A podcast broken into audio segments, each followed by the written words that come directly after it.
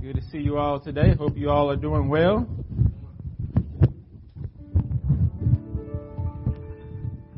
Before I start, I do want to pray for Trey and Kiki real quick. Trey and I are really good friends, and I do want to pray for the things he asked for us to pray about before I go into the sermon. So please join me in prayer. Father, thank you for the Adams and their friendship to our family, and thank you for the church plant, Grace Point, and I do pray for that church plant, and I do pray for the pastor and the planner, that you would use this church to bring forth your kingdom in Thailand. And I pray that church plant will lead to more church plants. And I do pray for Kiki and her role with the well and her counseling responsibilities, that you give her energy and strength and stamina. And I pray for the pregnancy, for the delivery of little Trey, that it would go well. And I do pray your continued blessings over their family. And it's a privilege and an honor to be able to join them in this ministry in Thailand. And it's in your name that I pray. Amen.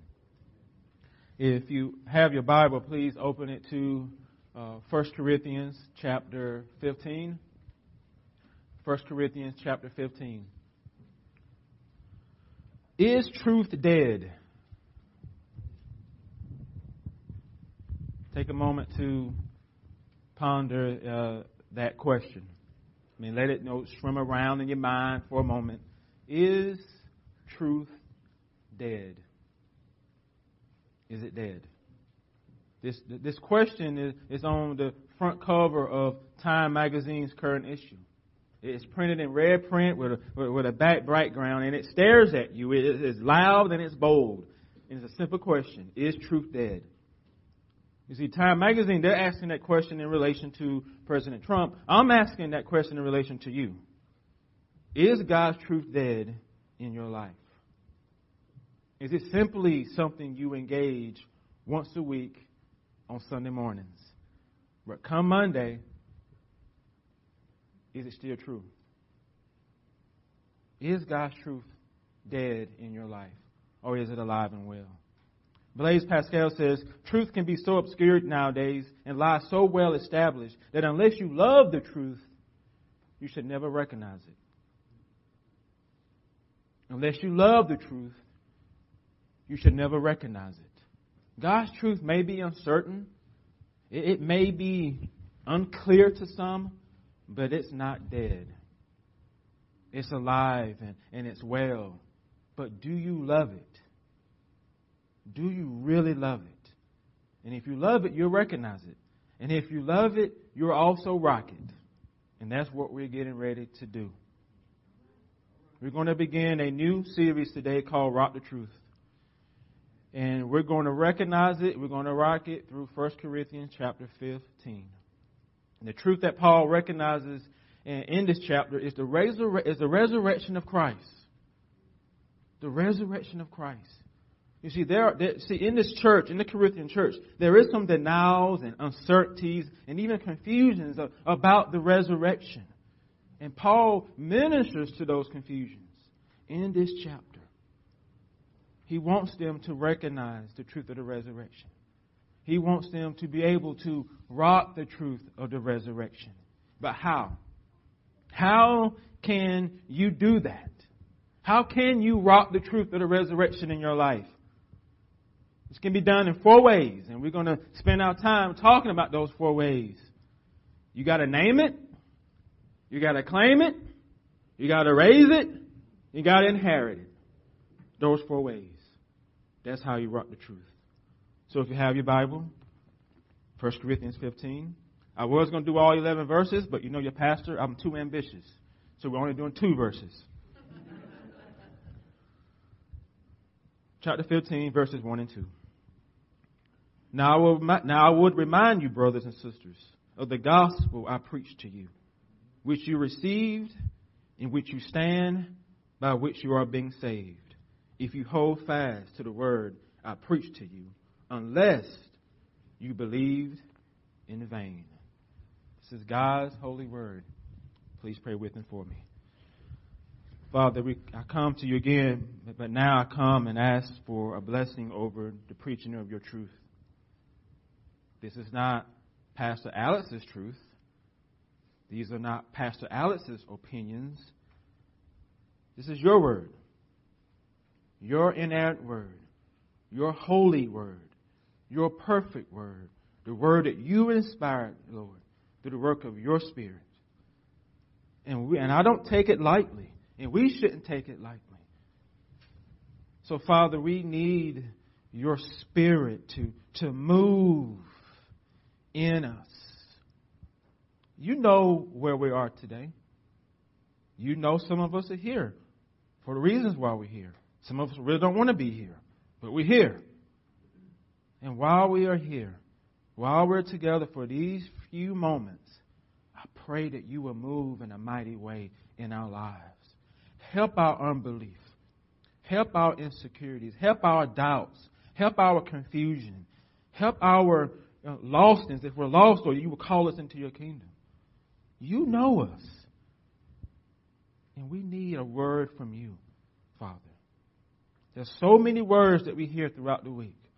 So much we hear on TV and in social media, on the internet. So much is speaking into us.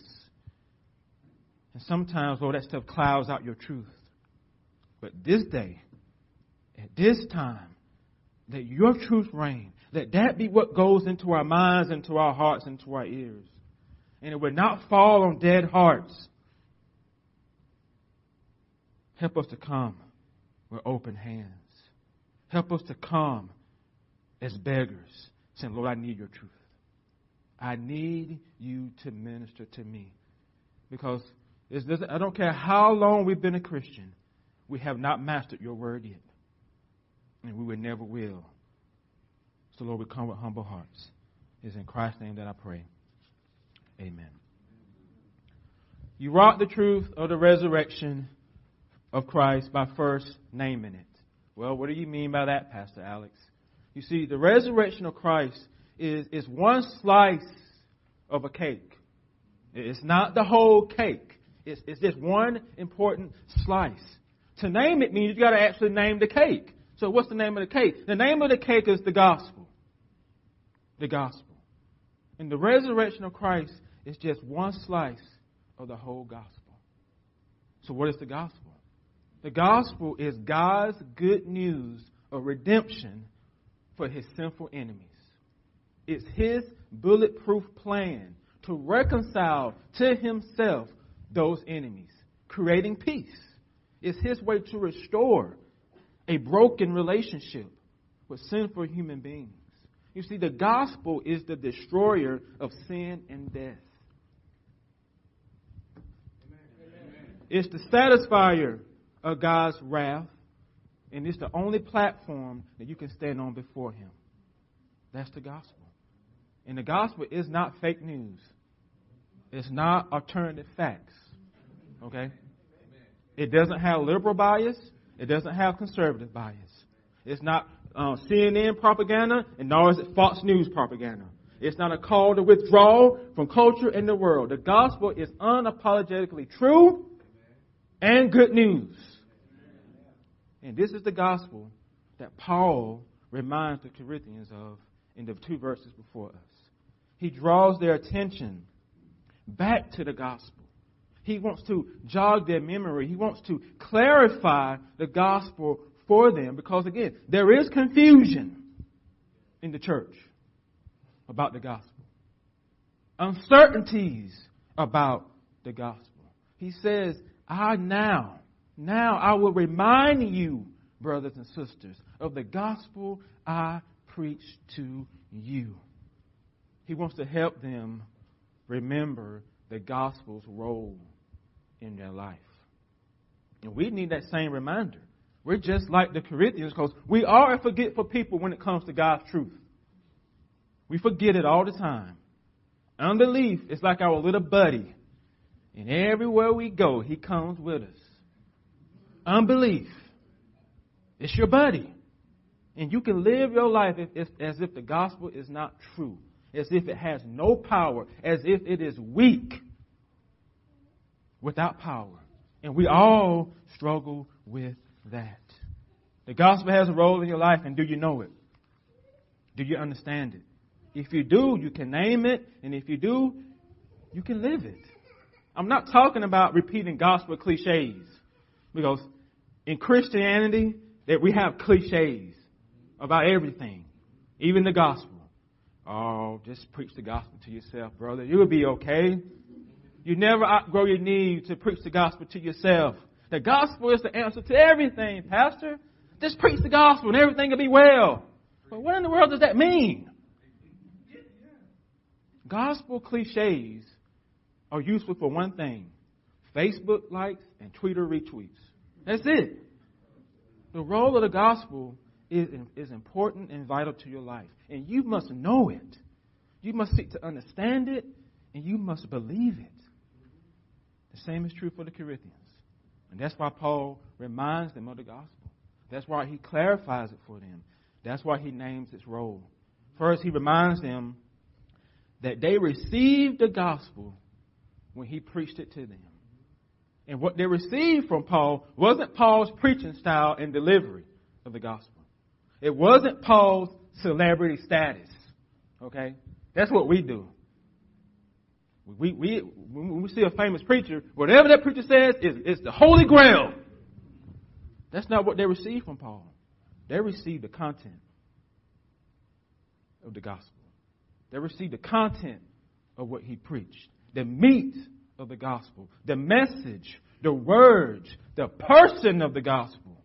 And we know who the person of the gospel is. That's Jesus. And that's who they received. He says, now I remind you, brothers and sisters, of the gospel I preached to you, which you received. Which you received. The gospel cannot be taken. It cannot be stolen. You all can't work for it. You can't earn it.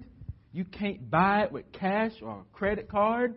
You can't get it by being good, by having your best life now, by good Southern folk who go to church every day. You can't get it that way. You can't put it on layaway either. Nor can you have coupons and all that. Do you know why? Because the gospel is a gift. It's a free gift. They can only be received by faith alone. So have you received it? Have you truly received it? Or are you just playing the role, pretending that you have what you really don't have? And when you receive this gospel, like the Corinthians, they didn't turn their backs on it. When Paul preached it, they listened to it. And it didn't go into one ear, out the other ear. They heard the good news and they received it because the Holy Spirit changed their dead hearts. And they were able to believe. His work, the Holy Spirit's work, enabled them to accept the gospel as true, to agree with it, to accept it in faith. And as a result, they are currently standing in this gospel, that same gospel. Look at verse 1 again. Paul says to them, I'm reminding you of the gospel I preached to you, which you received and which you stand. They received it and now they're standing in it. But what does that mean? Cell phone companies like AT&T, Sprint, T-Mobile, and Verizon, they offer phone upgrades to their customers every 2 years. This allows you to get the latest version of your smartphone. Because the latest version always comes with some new feature that it didn't have before. And because of that feature, you got to go stand in line all night long to get it. You see,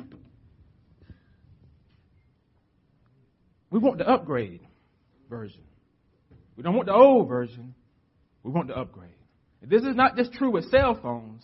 You can upgrade just about anything in your life if you got the money. You can upgrade your house. You can upgrade your clothes. You can upgrade your gaming system. You can upgrade your church. Now, come on now.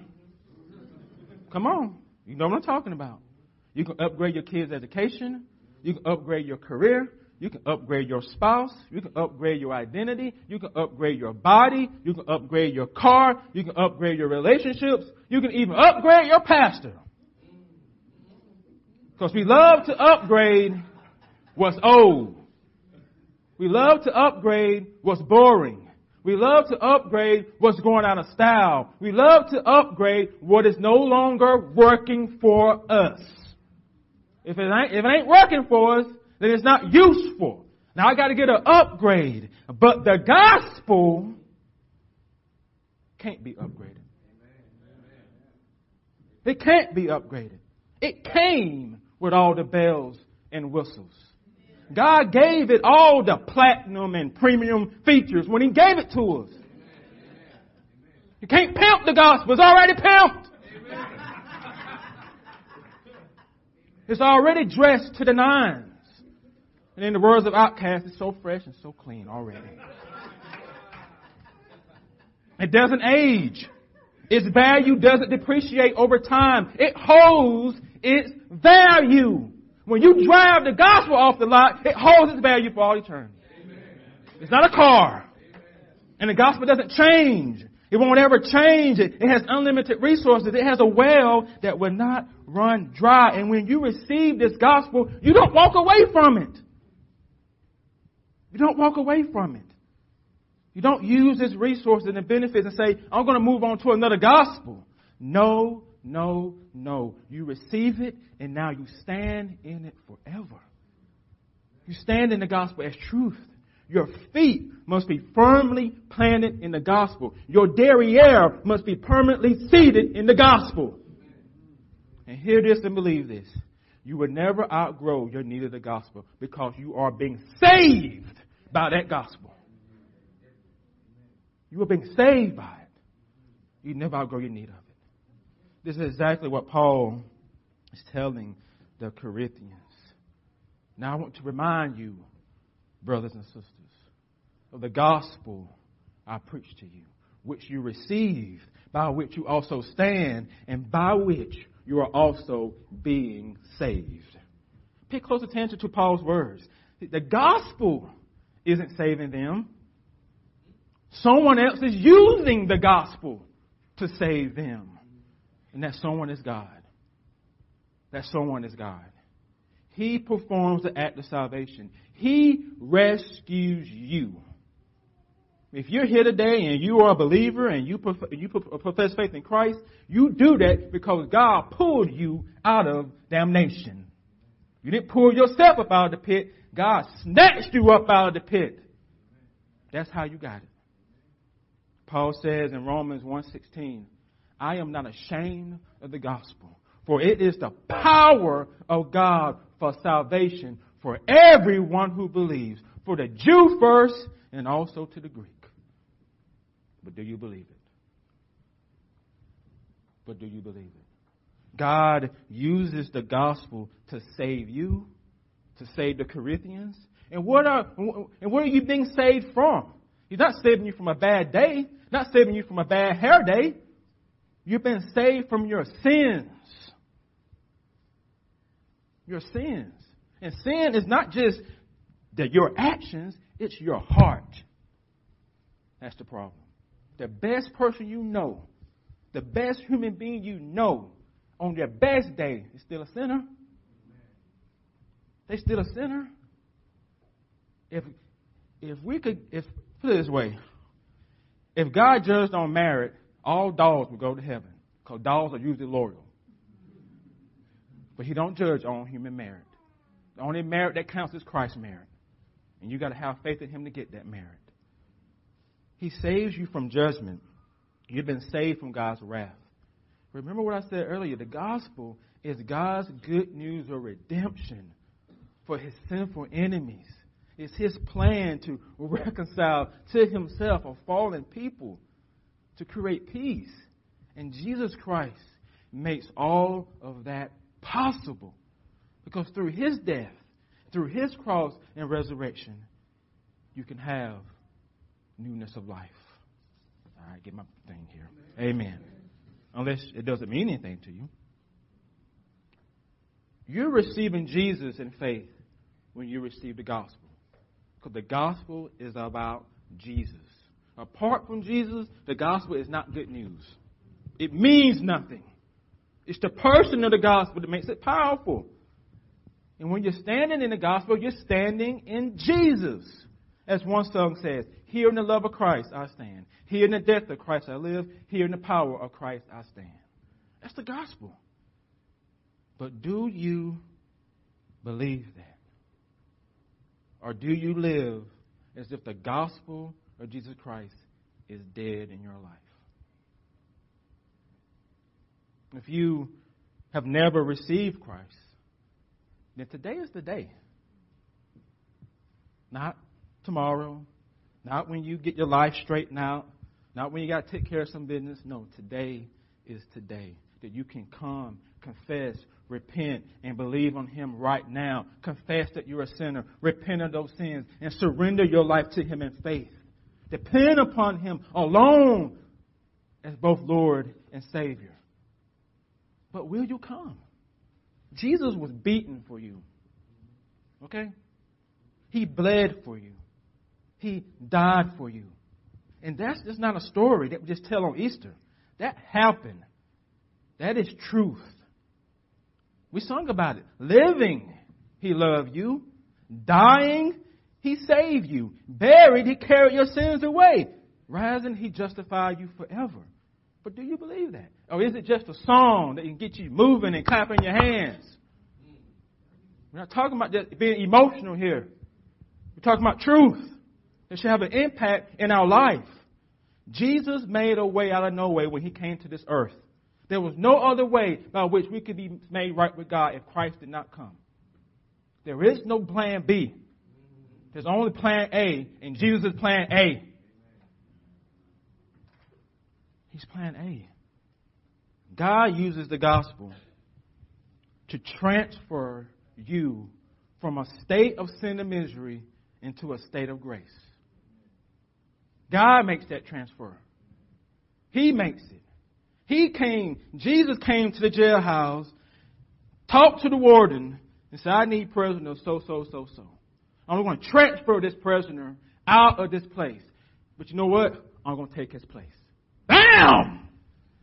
He doesn't walk out with you. He takes your place in the jail cell. So you can be transferred out to a better life. That's the gospel. Again, people, it's the gospel. It's the gospel. Let me put it this way. God uses the gospel to upgrade you. Now let us sit there for a moment. Because some of you think you were already upgraded. No, you weren't. You weren't upgraded. You were broken. God uses the gospel to upgrade you. From sinner to saint. From orphan to child. From enemy to friend. Do you believe it now? From lost to found. From rejected to accept it. From death to life. From war with God to peace with God. Can I get an amen, please? Amen. Yes. From slave to sin to free from sin. From guilty to pardon. From objects of God's wrath to objects of God's unmerited favor. Amen. You've been upgraded. And if you haven't been upgraded, do you want to be upgraded? You got to come to Greece to get that upgrade. Can't go to T-Mobile. Can't go to Buddha, can't go to Muhammad, can't go to the government, can't go to anybody else but Jesus. If you want to be upgraded. And if you have already made that decision of faith in Christ, if you already have come to Him and surrendered your life to Him, then you're good, baby. You're good. He has washed you in His blood. Okay? Think about this. If Jesus was a car wash, you drove in there all muddy, broken. Then He washed you in His blood. He waxed you up and down in His blood. He detailed you with His blood. You're clean and you're fresh and you're shiny. And you don't ever have to go back to the car wash again. Because the blood covers you. One time. One time. One time. He made a way so that you can be made right with God. And that blood that Jesus shed for you way back on Calvary, that blood that gives you strength from day to day, it will never lose its power.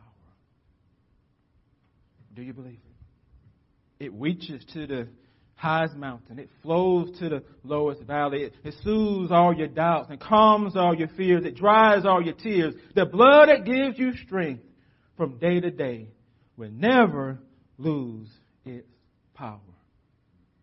You are spotless in Jesus. I want you to think about that.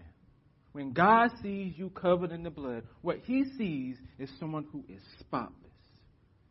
No more upgrade is needed. Already clean. Enough. All you got to do now is just live it and believe it. The gospel is truth. And you must rock it. You must name it. You must live it. And most of all, you got to believe it, people. You got to believe it. So this is going to be a long series. I'm excited about it.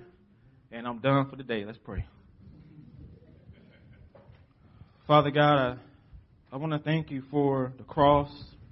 Thank you for the gospel. Thank you for its power. Thank you that you didn't have to do it, but you did it anyway.